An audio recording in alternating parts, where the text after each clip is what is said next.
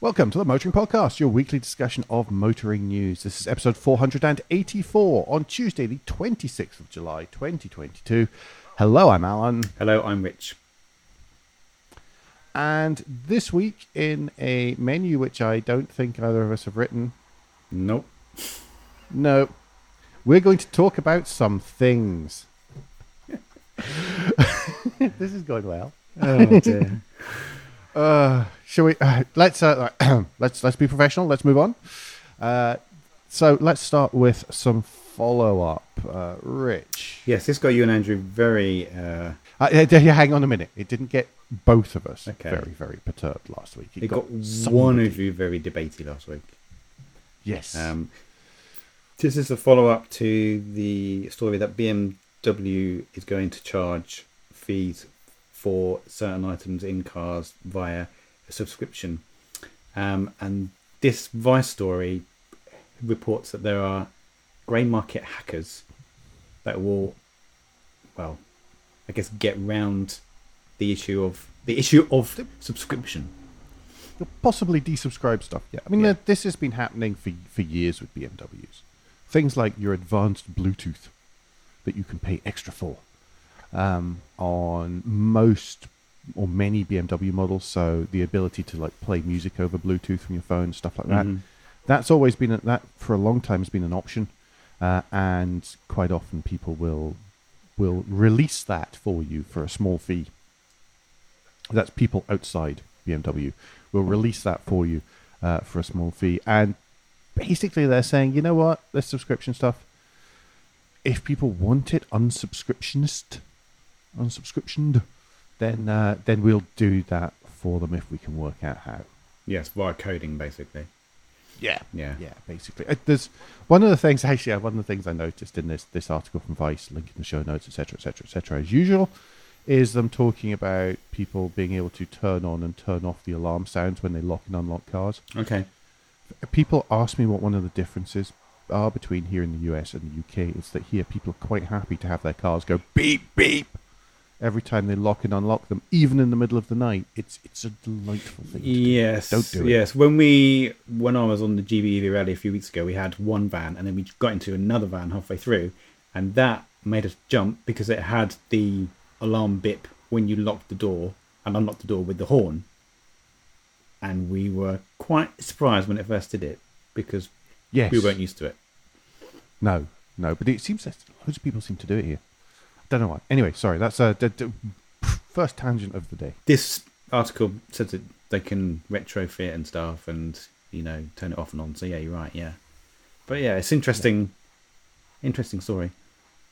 Yes, yeah, and it's one of those things that's pretty much inevitable, to be honest. As soon as somebody somebody invents some some piece of software that's that's slightly locked and want to charge extra for it, then they um then someone will be out there trying to trying to de-lock it, unlock it, um, for probably slightly less. Indeed, indeed. Anyway, new news. Uh, and last week, just at the end of the week, there there was a major, major announcement uh, coming out from Volkswagen. Uh, and in case you missed it, uh, that is that CEO Herbert Diess uh, is leaving the company at the end of August. Um, and on the first September, the bo- boss of Porsche, Oliver Blume, will take over, uh, and he will lead both Porsche and Volkswagen in in parallel. Yeah, this seems to have been quite a big story because I think it was fairly unexpected. It's, I mean, Diess has n- necessarily been a, I say hasn't necessarily, hasn't been a particularly popular Volkswagen CEO. Certainly not within the company, and certainly not within the uh, the sort of the, the, the rank and file of Volkswagen. Um, he's been his one of the things he's he's been doing has been announcing significant job cuts, um, significant savings drives, which is essentially the same thing in most cases in most companies. Mm. Um, and you know, once you do that, and you and you invoke the wrath uh, of the German unions, then uh, then you you're on a pretty sticky wicket. Yeah. That's a fine mix, fine mix of metaphors there, isn't it? Uh, they uh, then you you are you know you're you're in for a hard time, basically. Yeah, I guess he has had a lot to contend. I mean, he's he's brought in. I mean, the MEB platform came under his watch. I guess the Mhm. software issues and the software subsidiary Cariad setting up of that's come under Yeah. his, his watch as well. So it's not been particularly easy. And a lot of these articles about this story have said that have used the word turbulent, and I guess that's that pretty much sums up his his tenure, I suppose. Yeah, it, it, it does. I mean, he came in uh, came in at a tricky time, um, and and it hasn't really got any easier. I mean, some people. I, noticed some of the articles. So there's a link to an article from Electrive, which is pretty good. It's it's it covers most of this in quite a bit of detail. But Mm. some of the other articles I was reading uh, were talking about uh, were talking about. They were saying that some of the uh, some of the EV stuff wasn't as as successful as they were expecting it to be um, which seems a bit strange given given that you know you do see quite a I've seen quite a percentage of, of, of Volkswagen EVs on the road just partic- well, i- i- in the UK. You know, ID3 is really it's pretty it's relatively common given Mm. how short a time it's been out. Mm, Um, And over here, I've seen quite a few uh, um, ID4s Okay. uh, around as well. So you know, people do seem to be buying stuff. Yes, because ID4 is the smallest in inverted commas EV they do in the US, isn't it? I think Volkswagen. It is, yeah. The ID ID3 isn't here. Mm. No, no. It's, it's uh, ID4 is the starting point. So, so yeah, it's uh, it, it it's definitely an interesting one. It's a story that probably, as with so many Volkswagen stories, will run and run, um, and we'll, we'll see just just what happens and just how the handover goes and, and, and what changes there are, if any, over the next few months. Yes, yes. The next story we have um, is about the London ULEZ, ULEZ extension, and it reportedly has had less impact on cutting the toxic air than the original central London zone, according to, to TFL data. Um, Well, I mean, th- this article is from the Evening Standard, so you should um, perhaps dip and, and grab a pinch of that salt because Mm. you know it's, it's Evening Standard. Um, but but yeah, it's a it's a funny one. This, I mean, we we uh, Andrew and I have talked for a while about about just wondering how much of a difference and how much of a change this would actually make. Um, not just us, plenty of others as well. Uh, but yeah, it's it's a f- the, even according to the TFL figures, the the difference is is not big at all. This article reports that the roadside levels of NOx in central London were now 44% lower than they would have been had the ULEZ not been introduced. Hmm. And across inner London, the wider area, levels were 20% lower. So they're still lower, but not as low as perhaps they were envisioned to be. That because it's such a big area, there are far more varied infrastructures around, and some places people will already have very low vehicle dependency. Other places it's going to be higher, Mm. uh, and and so on average, the difference isn't going to be as isn't going to be nearly as great. No. Funny thing is that central London, of course, already. I mean, most of central London and most of inside the congestion zone, there are very few private cars as a percentage of vehicles on the road. Mm, mm. I was quite surprised that there are figures in the report that state that 93.8% of vehicles entering the ULEZ are compliant with the emissions rules, which I Yeah. thought were, was quite high actually. Yeah, but it doesn't. It doesn't surprise me though. That's that's the thing. I mean, most of them, by the time you know, a lot of uh, a lot of a, a, a lot of people have the rules for the ULEZ actually are for not encompass most vehicles, most vehicles driven by most normals. Mm, mm. They're not actually particularly strict. It's only those of us with uh, older cars who be having an issue with with that. It's not. They're not actually that strict. You do see it more on a lot of used cars. But when I was looking to buy a used car last year, you know, there, there are a Mm. lot of things that say ULEZ compatible and all those kind of things. So, Yeah, Yeah, it's yeah. Well, that's uh, that makes a significant difference, doesn't it? mm. Next up, something that makes a I don't know something about which uh, there's been quite a lot of hot air expounded. So we're just going to add to it a little bit this week. Uh, Aston Martin has revealed a new logo, and the Aston Martin, the new Aston Martin logo, looks a lot like the Very old, old one. Aston Martin.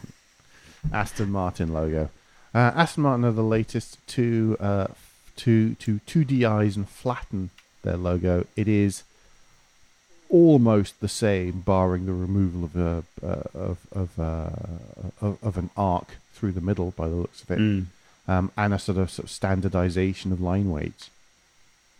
Yeah, yeah. Was gonna, I'm I'm not I'm not the graphic designer here though. no, well, no. I was just looking at the two photos on this autocar story here, and it does it does look very similar, and that is the only thing I can notice that is different. Is Hmm. that arc in the middle? It's been flattened and 2Di'd, and which is which is fine. That's cool. But I think what more people have a, a slightly uh, uh, more of an issue with is a, that is is the statement that says that the British firm expects a fresh logo will allow it to enter new markets with a specific target on affluent global buyers. Hmm, not sure about that. No, no, I'm not sure it's going to make a difference. There, it's it, it uh, really.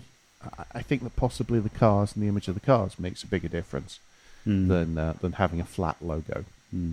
I mean, to me, it looks. It says that it's the first major update to the crest, as this article calls it, since 2003, and I can't really remember it being anything else, to be honest. Even pre no 2003. no. To me, it, it, in my in my little mind, it's always looked pretty much the same. Hmm. Curious one. And anyway, that one, as I say, was was expanding quite a lot on on the internet. There were many opinions, um, and I think most of them were pretty much the same as what we've just said. Uh, there's just like so so what really uh, seems to have been the seems to have been the feedback. Yes. Moving on to uh, EVs, and it's Amazon and Rivian have begun to roll out their electric delivery vehicles in the US. So, so where you are, um, and they hope that they can produce a hundred thousand electric vans by 2030 to decarbonize the last mile logistics sector. Um, and the van, from the picture on this Autocar article, it looks very cute. From the It is, front, really anyway. quite smart, isn't it? Mm. And one of the one of the things about it is there's lots and lots of, of sort of driver centric stuff in it. So uh, it's all it's designed so that as soon as somebody leaves the van, then it locks itself automatically. It's got modern ergonomics. It's got um, sort of assisted opening side door and stuff, so that it's it's as easy as possible for the for the driver to be, I guess, as efficient as possible. They're not quite coming to where I am, so they're going to start out in Baltimore, Chicago, Dallas, Kansas City, Nashville, Phoenix, San Diego, Seattle, and St. Louis. It Okay. does say amongst other cities. Uh, I will try and get a snap as soon as I see one, if I see one. So Rivian and Amazon have been collaborating on designing these delivery vehicles since 2019. We've covered this kind of stuff quite a few Mm. times. Uh, Amazon has been using pre-production vehicles, so doing loads and loads of testing. Uh, it says it's delivered over 430,000 packages, travelled over 90,000 miles in them, uh, and they use that to fine-tune the the performance, the durability, and the safety across different climates as well. So, so this th- there's been a lot of development time and effort put into making this, making this right and making this making this good. I think. Yeah, the batteries reportedly last the lifetime of the van, and they are range is certainly competitive in between 120 and 150 miles. Hmm. That's what a lot of vans currently currently do. Whether that's US miles or UK miles, I don't know. But let's not go there. That's my that's my line. Uh, I, do you know one of the funny things actually? Uh, th- th- there's obviously loads of vehicles on the road here which are similar to, to, to the UK. Obviously, Japanese vehicle. Most of uh, many of the Japanese brands, um, uh, many of the European brands. You know, it's the same cars. The one that causes cognitive dissonance in me is the number of Ford Transits on the road here. oh, really? It really is. If there's a van, a relatively recent van of that size, it's going to be a Transit. More so even than Sprint. There used to be Sprinters here, but they, they don't seem to be. They seem to have all rusted away up in this corner. Um, and but there's just the number, the sheer number of Ford Transits, uh, and and that's a bit weird. The weirdest ones are the ones with the barn door side doors instead of a slidey door. Okay. Yeah, those went, those sort of went out in the 1980s in the UK. I, I questioned someone on Twitter who posted one. Uh, I think it was Mike Levine who works for Ford. Mm-hmm. And he said, "Oh no, no, we've still got clients over here that uh, that insist on having the, the, the hinged side doors, which is just kind of, I don't know. That that's the bit that looks weird. Hmm. And no doubt you'll see lots of e-transit soon then. Uh, I'm sure. I'm sure that will not be much of a surprise whenever I do. But I haven't I haven't spotted any yet. But then I haven't really been looking looking. No. Well, these these these Amazon Rivian vans are quite distinctive, so I'm sure you'll spot one of those. Hmm. The front of it looks a bit like uh, a kind of Honda E with stretched windscreen. It does, doesn't it? Mm. It's it's the lights. It's the and the DRLs kind of. It's, but it's two hemispheres, but that that that, that gloss panel in between. Mm. They're, they're, it's a good looking van. Mm. Speaking of Ford and Ford Transits, though, Ford has developed a robot charging station. How does it work? Uh, it seems to work. Now, I have a problem with this article, by the way. Don't describe engineers as boffins, please. Come on. Uh, so the the idea is that the drivers can operate the this this remote charging arm uh, from a smartphone from inside the vehicle. It has been put to test recently in a real world trial, and the idea is to be able to offer hands free uh, remote remote charging. Okay. Um, in theory, it could also potentially be used as an autonomous charging system for, for future autonomous vehicles. But essentially, it's an arm that comes out, locates the charging port, and, and plugs in, really. Um, although somehow it's going to have to open the little chargy, the, the, flap to the charge Mm. charger, which I guess in some vehicles is, is less of an issue than others. It looks like it's only really going to work if the charging port's on the side of the car at the minute, certainly in this prototype and in the picture on the Move Electric uh, website. It's not an altogether new idea. There's a ferry that runs from Helsingborg to Helsingør in uh, between uh, uh, the way I said it, uh, Sweden and Denmark, and it's it's actually it's it's actually electric, and it can do this when it comes into dock.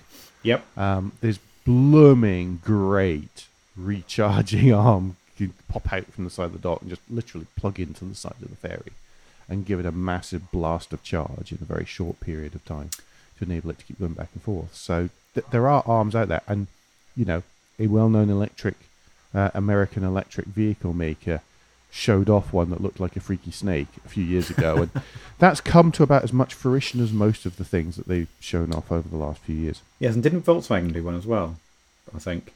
Um, Volkswagen did one that could dri- could could it not sort of scuttle around the car park and go to your vehicle? yeah, that was my kind of next question. How how does this? I wonder how this would work in practice. Would you go to a, a charging hub, or would it be would they be dot, dotted about places of you know where people work, or? Um, well, this one seemed to have been developed with Ford, hmm. and uh, it says here that the it just says when the charging station is activated, the cover slides open and a robot charging arm extends towards the charging port, aided by a small built-in camera. In the trial, drivers were able to then monitor their charge status with the Ford Pass app. Once the car's charged, the arm automatically retracts back into place. Doesn't really explain how the how the chargy flap gets opened and stuff. But on Mm. some cars, of course, that many cars that's that's automated. So stuff like the uh, Ioniq Five, most Yeah. of Audis, um, you know that that pops open of its own accord. Oh, actually, reading fur- fur- further down, it does say things you know about car parks, private homes, disabled parking spaces, and also fleets too. So yeah, where people work. Yeah. I don't think that to start with it's going to be it's going to be a widespread. uh, No, no. It's going to be a selected uh, with this kind of idea. I think it's going to start with a a selective deployment. Mm. Yeah, yeah, I agree. S- Staying with alternative fuels, um, there has been an announcement that there will be a new hydrogen fuel cell factory which will open in the UK in 2024. There's been an, an 80 million pound investment, uh, and it will give the Johnson Matthey factory enough capacity for a three gigawatt output per year. That's Um, quite a lot. It is quite a lot, and that's near Cambridge in Royston. Yes, I, I had to look up which Royston it was because the CNBC article that I've got here, because I'm discovering that different things are paywalled from the US. Uh, the CNBC is just listed as Royston, Ingerland, and uh, I had to try and work out if that was in Cambridgeshire or if, or if it was in Yorkshire. But no, it is it is uh, oh Hertfordshire, pardon, me, Nah. or, or in or in uh, or, or in Yorkshire, and it is it is the Hertfordshire one. So so yeah, I mean this is the uh, yeah this is this is quite a thing, and it's it's fuel cells really specifically for use in uh, in sort of road freight. Um, so so trucks, I guess. Yes, which can only be a good thing because the amount of people I I speak to who say the infrastructure isn't there, but no one's making vehicles because the infrastructure isn't there. So it's always a catch twenty two kind of thing. So I think the more things like this happen, Yeah. the more Yeah, the, the, the, the, the challenge with um, oh gee whiz, we've covered this so many times I guess over the years, but the the challenge with hydrogen is is of course that, that chicken and egg situation. Mm, mm. But the thing, but the bonus with hydrogen is that actually deploying the infrastructure is really easy Mm. because basically all you need is an electricity supply, uh, and and you can you can deliver a, a hydrogen fueling station basically in two containers. So actually deploying it, so getting the vehicles and putting and getting some, uh, the vehicles have to come first. It's, it's kind of ridiculous situation, but the vehicles have to come first, and the way to get the vehicles first is to um, is to start with the fleets yeah, yeah, yeah. uh, and and you know do do selective hub charging, uh, hub charging, hub fueling in this case, uh, and uh, and move on from there. I think uh, so. But um, I think it's a good thing to see. I think and definitely the commercial vehicle makers are making noises about fuel cell much more now. Mhm, Scania, mhm. um, you know, uh, Scania, Volvo, th- they're Daimler. starting. Pardon? Daimler or Mercedes. Yep, exactly.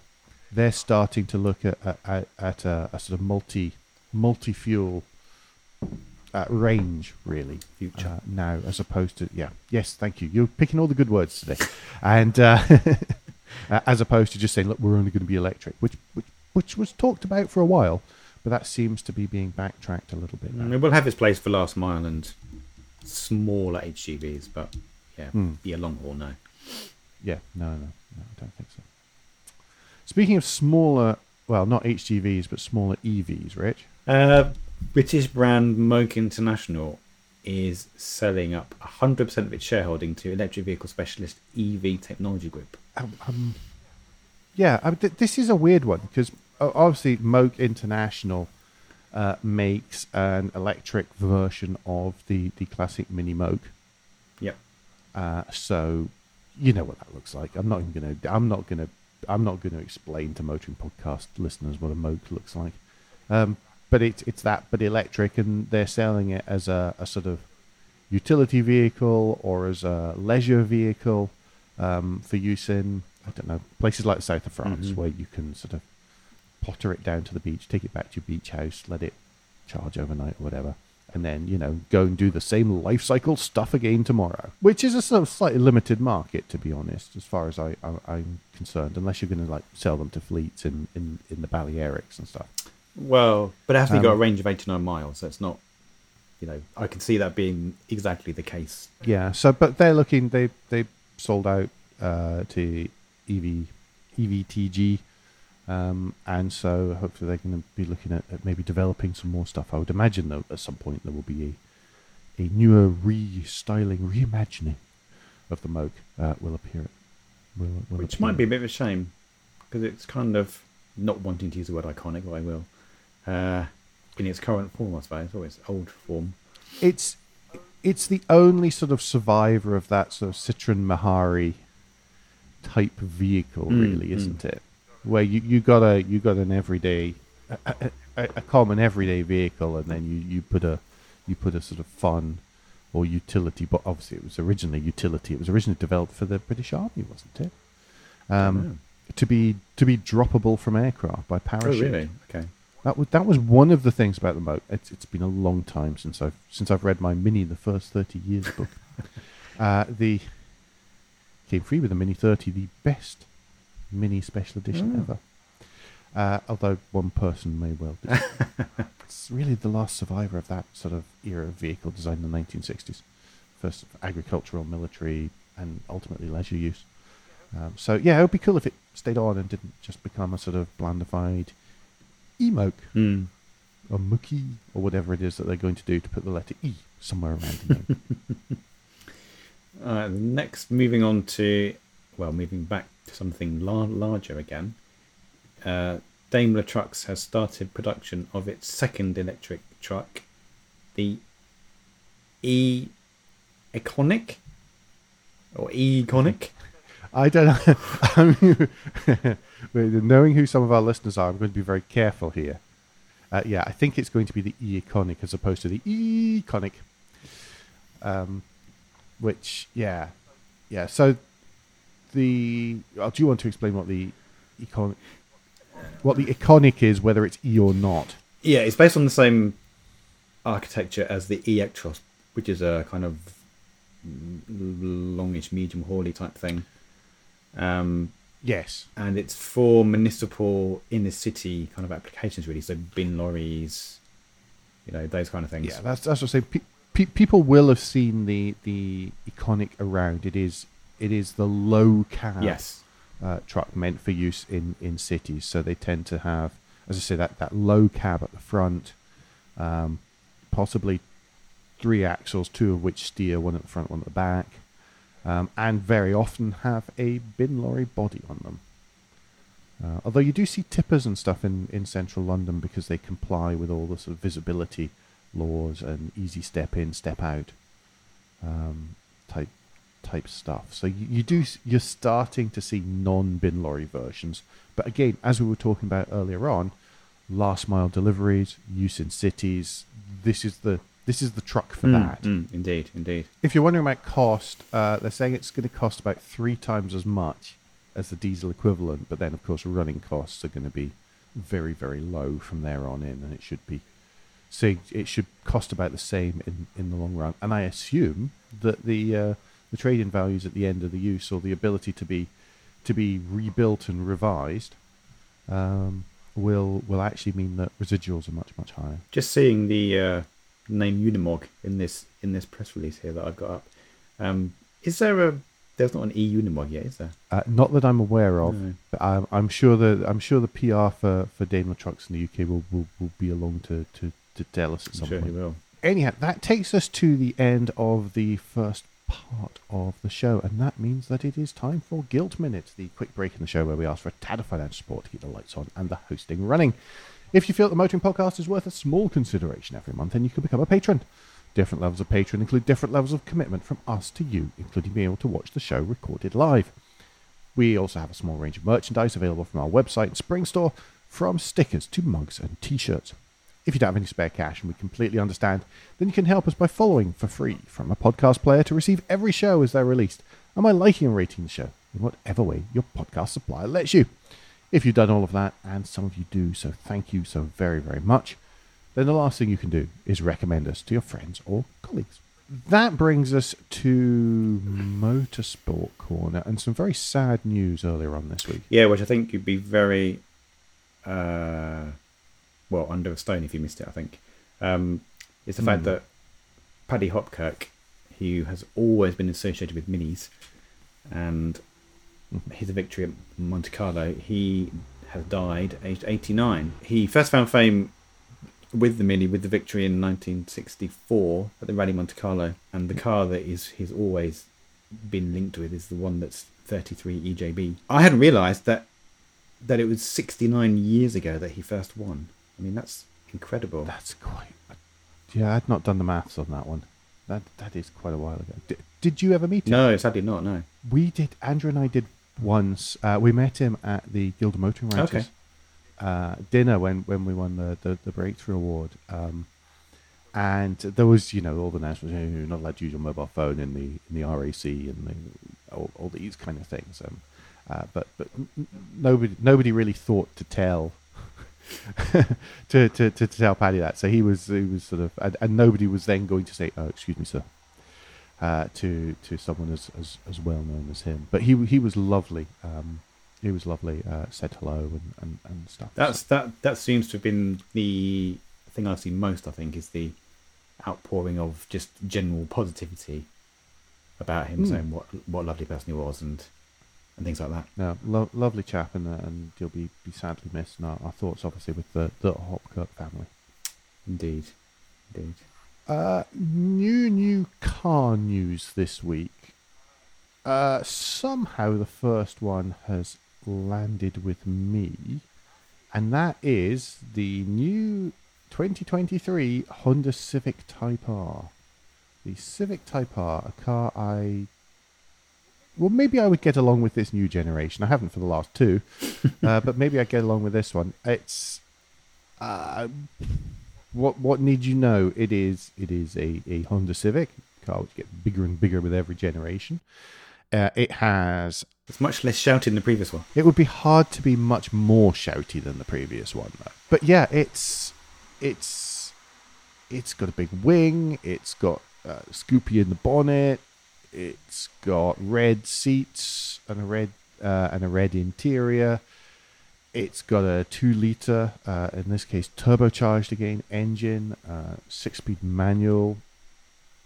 Lots of stuff, uh, and it is probably fantastic on a track.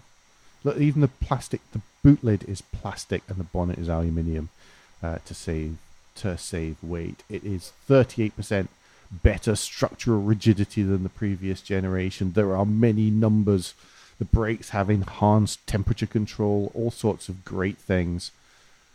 I I'm sure people are going to absolutely adore it. My neighbour used to, well, has had three on the trot. Um, Really? Yeah, but he's now The opposite to me. He's now got a BMW. mm, the the very powerful one series anyway. oh, okay, right, right. Um, but what what I picked up on here is they, I guess it's my sustainability head. It says that this autocar stories says that mainstream models have already gone hybrid only in Europe from Honda, and Mhm. this is likely to be the last pure ICE car the brand ever launches In, in in Europe. Europe. Yeah, that doesn't surprise me really. Um, and it's going to be one of those. I think it's one of those situations where the, the rest of the range is going to going to make it possible to have to have the, the performance versions, Mhm. just like we see with uh, we see with other brands as well, uh, where pretty much everything is uh, pretty much everything is hybrid, uh, apart from the performance models. It's got a sound th- sound synthesizer. God, I need more coffee before saying that again. Uh, a sound synthesizer, uh, which which kicks in sometimes. Uh, the numbers, by the way, I did say there are many numbers.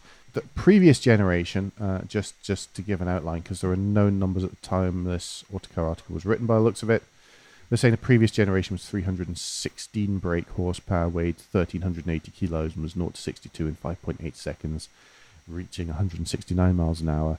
Expect similar, but possibly slightly better for this one. Mm. Uh, also, no talk about prices yet either. So we'll see what happens. I've seen some tweets this morning. It seems that whilst we're recording, uh, then people are out playing, uh, playing with this. Uh, no doubt there's an embargo uh, on when the all those actual numbers will come out. I'm sure we'll update you uh, whenever they do. And if we don't update you, they will be all across the internet, it will indeed. as is the way. Yeah. Electric sports cars, though, Rich. Yeah, which I get. I'm quite surprised this hasn't happened earlier. I suppose uh, Alpine have released a concept electric prototype, hundred percent electric prototype, um, of the A110, the A110 Eternité. It celebrates the 60th anniversary of the A110 model itself, and they say it's a it's a rolling laboratory.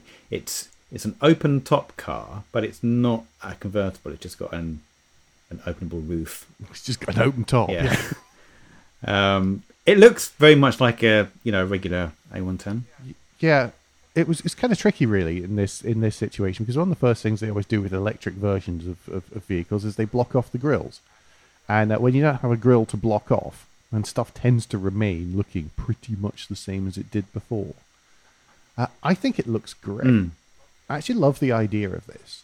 Um, they're saying that the battery the battery pack uh, only adds 258 kilos to it. Mm.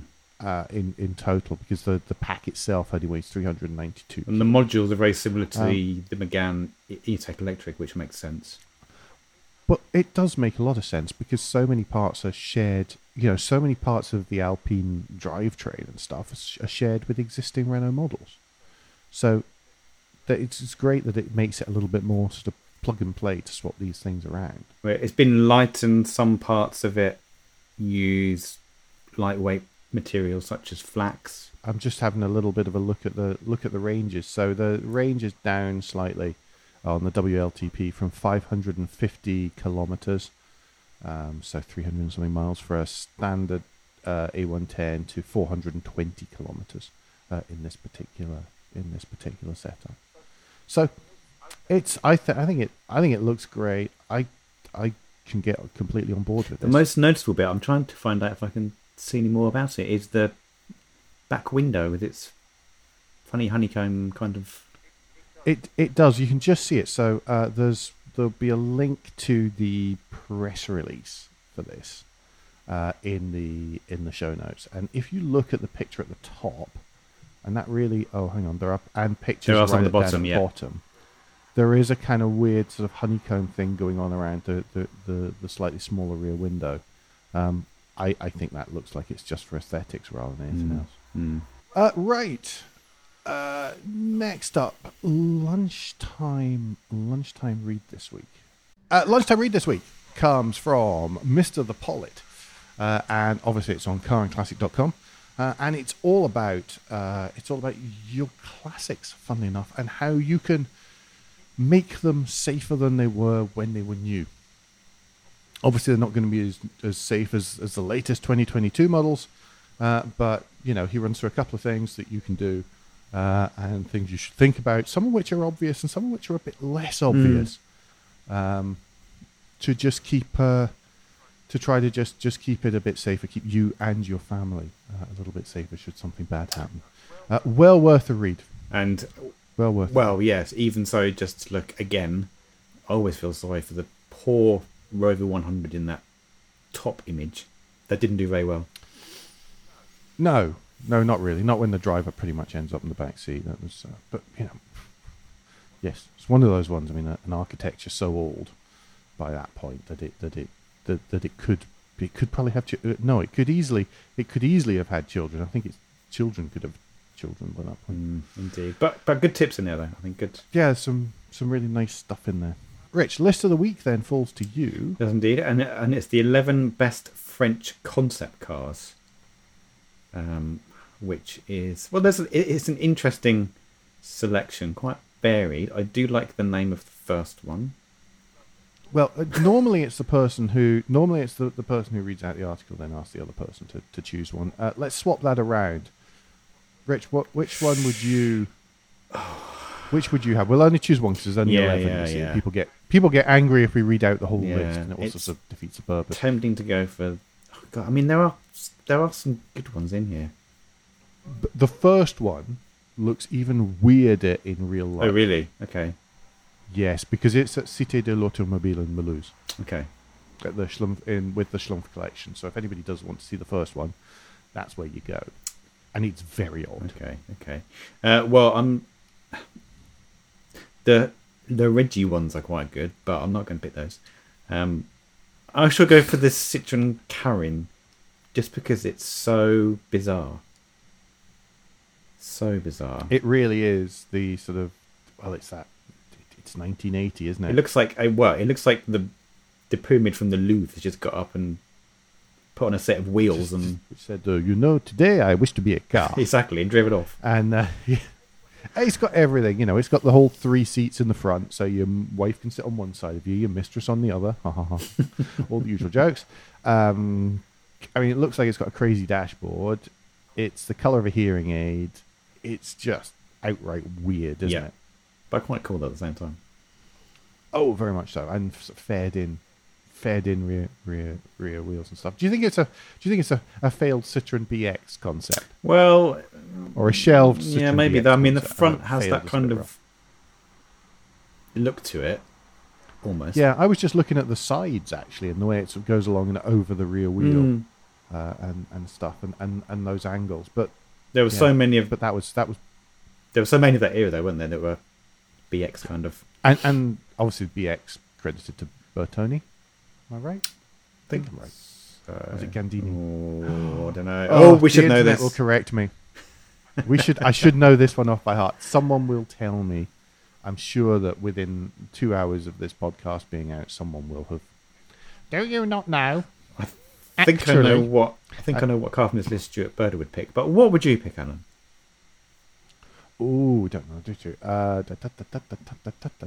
I think I actually I some of these I've seen in real life and they are fantastic. But for sheer silliness, I'm with the Stu Bird uh, choice. As well. Okay. Mm. Mm-hmm. Ah, it's got three spokes. Which actually look all right, spokes, actually. But it's got three spokes. As three spokes go. Well, taken in context with the rest of the vehicle, I mean, it has squiggly pen lines down the side and everything.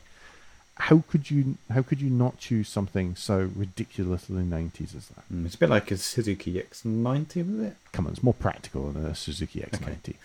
Just about everything is more practical than a Suzuki X90. But I love silly headrest, the lot. Yeah, it's a good list. It's a good list. It's a cracking one. It's from Goodwood Road and Racing. Link as ever in the show notes. Uh, that brings us to the end finally this week.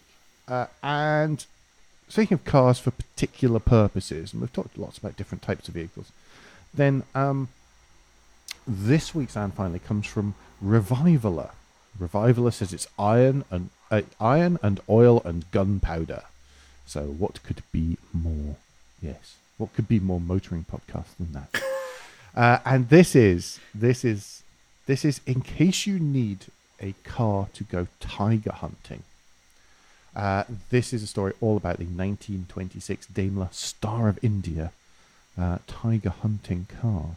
Uh, it turns out the Maharaja of Rewa, um, oh, apologies for mashing the pronunciation for that, I'm sure, uh, and his custom, uh, custom built by Barker and Company, uh, Daimler 45 horsepower that was designed to be near silent um, and could be used for, for sitting in the creeping through the jungle, uh, ready to to bag yourself a tiger. Yeah, which uh, as you needed. Well, which apparently involves a trained monkey on a long string, an interesting mm. book, a nice comfy chair, and a heavy caliber rifle. That's a bit of a.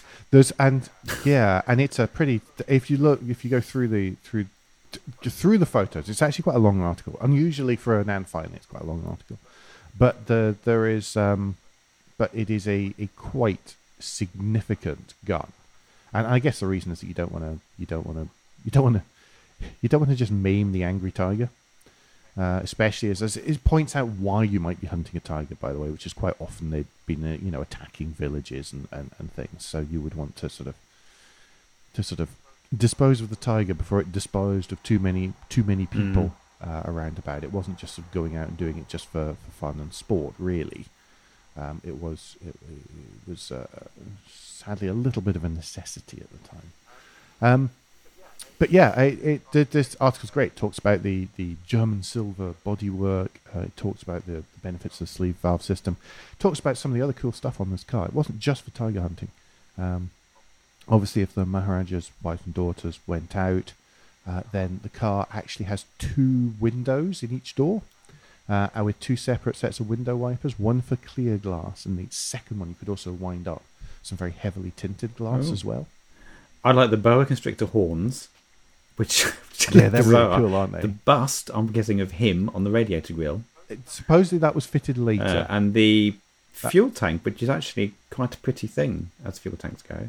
Yeah, yeah, it's it's a really cool car. It's really lovely um, and well worth a look through the pictures and, and a read of the article to give all the context around it as well, which I think is a really nice little article.